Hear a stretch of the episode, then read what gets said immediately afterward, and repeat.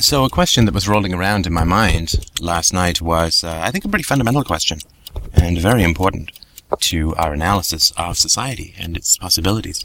And that question is, how many children are abused? Uh, how many children are abused? Well, of course, to some degree, it depends on how you define abuse.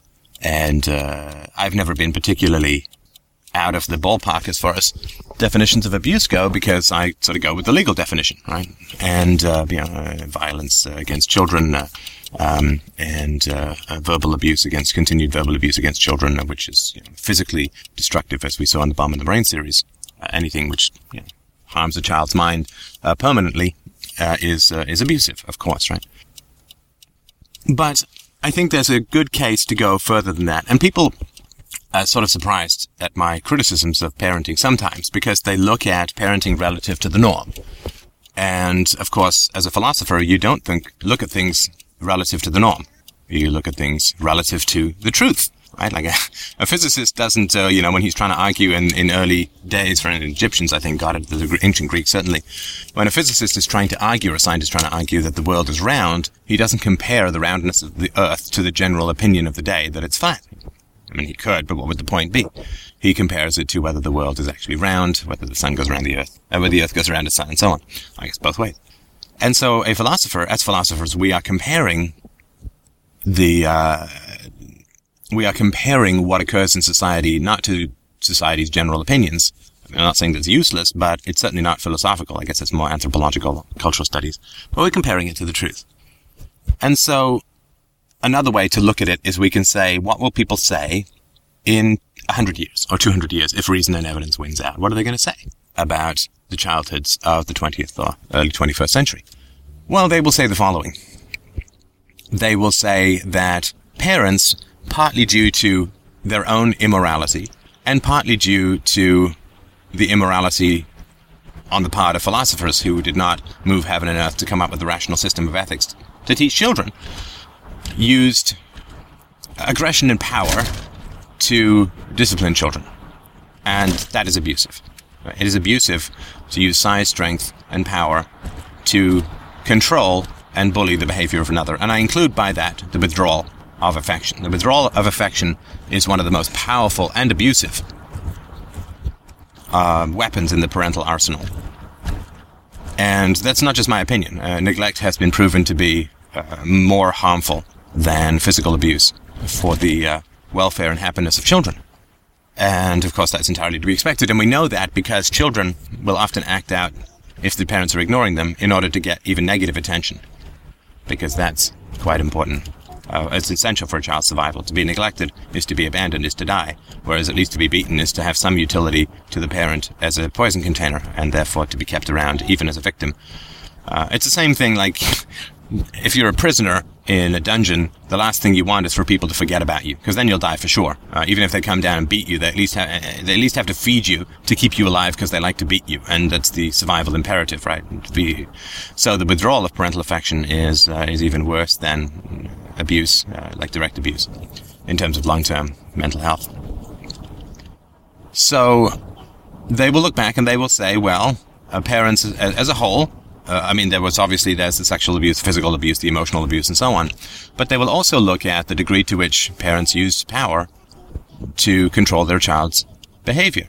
And I mean, once you see it, it's omnipresent, right? So I was at the library yesterday with uh, dear Izzy uh, at uh, a reading group, and uh, Izzy went to go over and play with another kid who was playing with a toy, and the kid didn't want to play with the toy, and his mother was like, "Oh, you have to learn to share. He's such a bad boy." And I said, "He's not a bad boy. He's two. He's not a bad boy. Uh, he just doesn't want to share at the moment, which is perfectly fine. There are lots of toys here, and uh, that's no problem.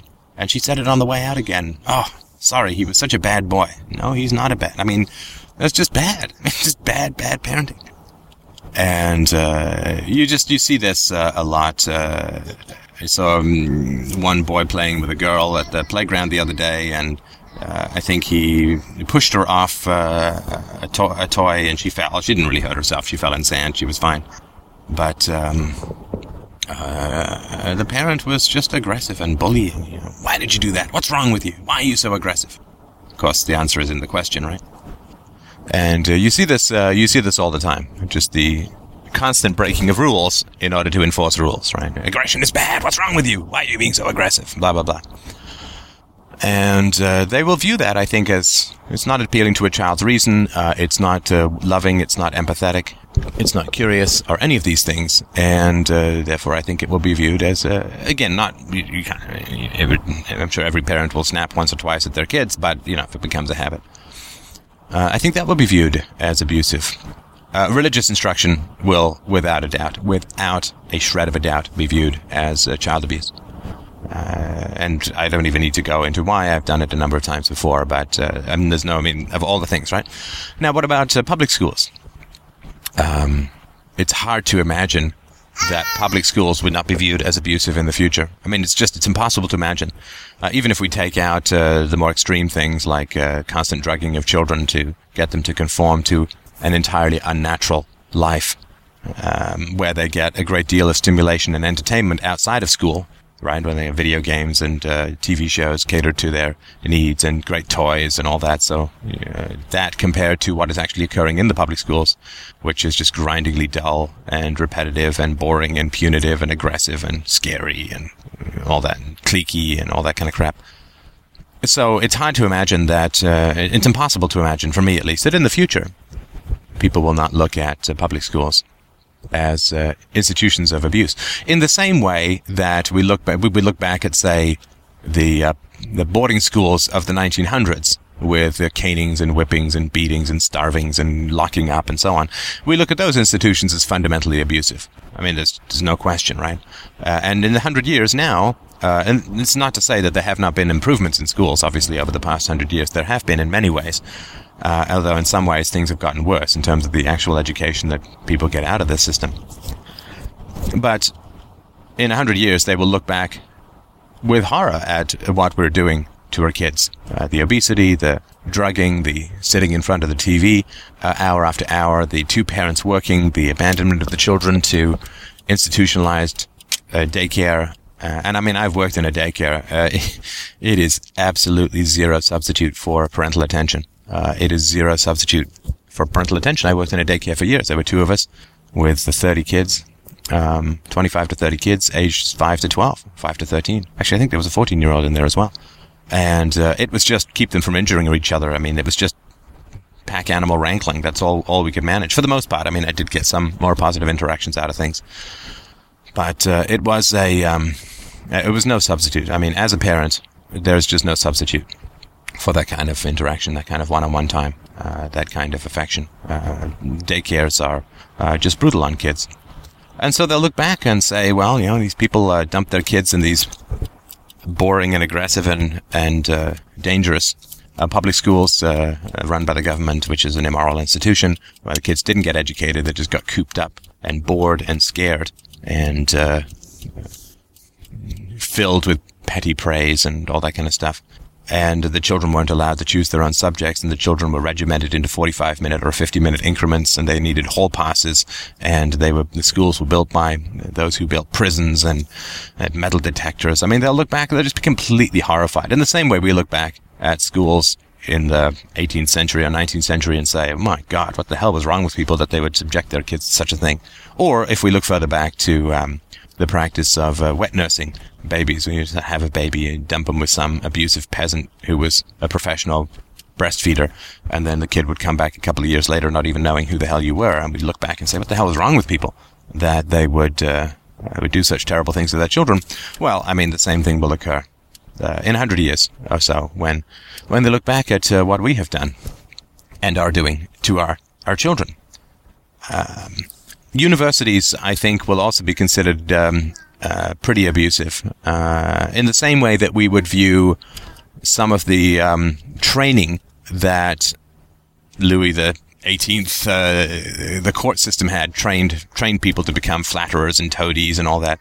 Uh, they will look back at all that kind of stuff, and they will look back at the media as being, you know, lick spittle toady, violent, sycophantic horror, uh, which just does monstrous things uh, to people's sensibilities in order to retain its uh, the allegiance of those in power and the favor of those in power. And uh, all of this stuff, we'll just look back.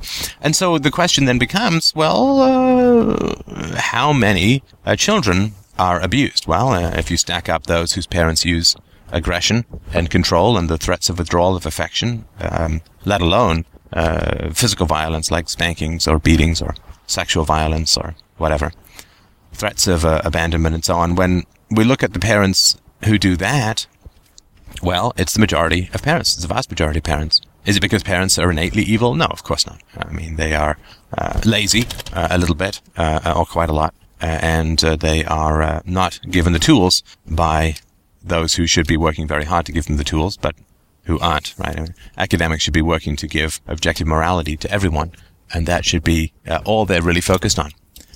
But of course, that's not what they're doing because they're very interested in um, trying to figure out the meaning of Lost. Right? There are actually academic papers that uh, are focused uh, almost entirely on uh, trying to uh, figure out the meaning of the TV show Lost. There are even books about it because that's what they're about, right? That's what their real focus is.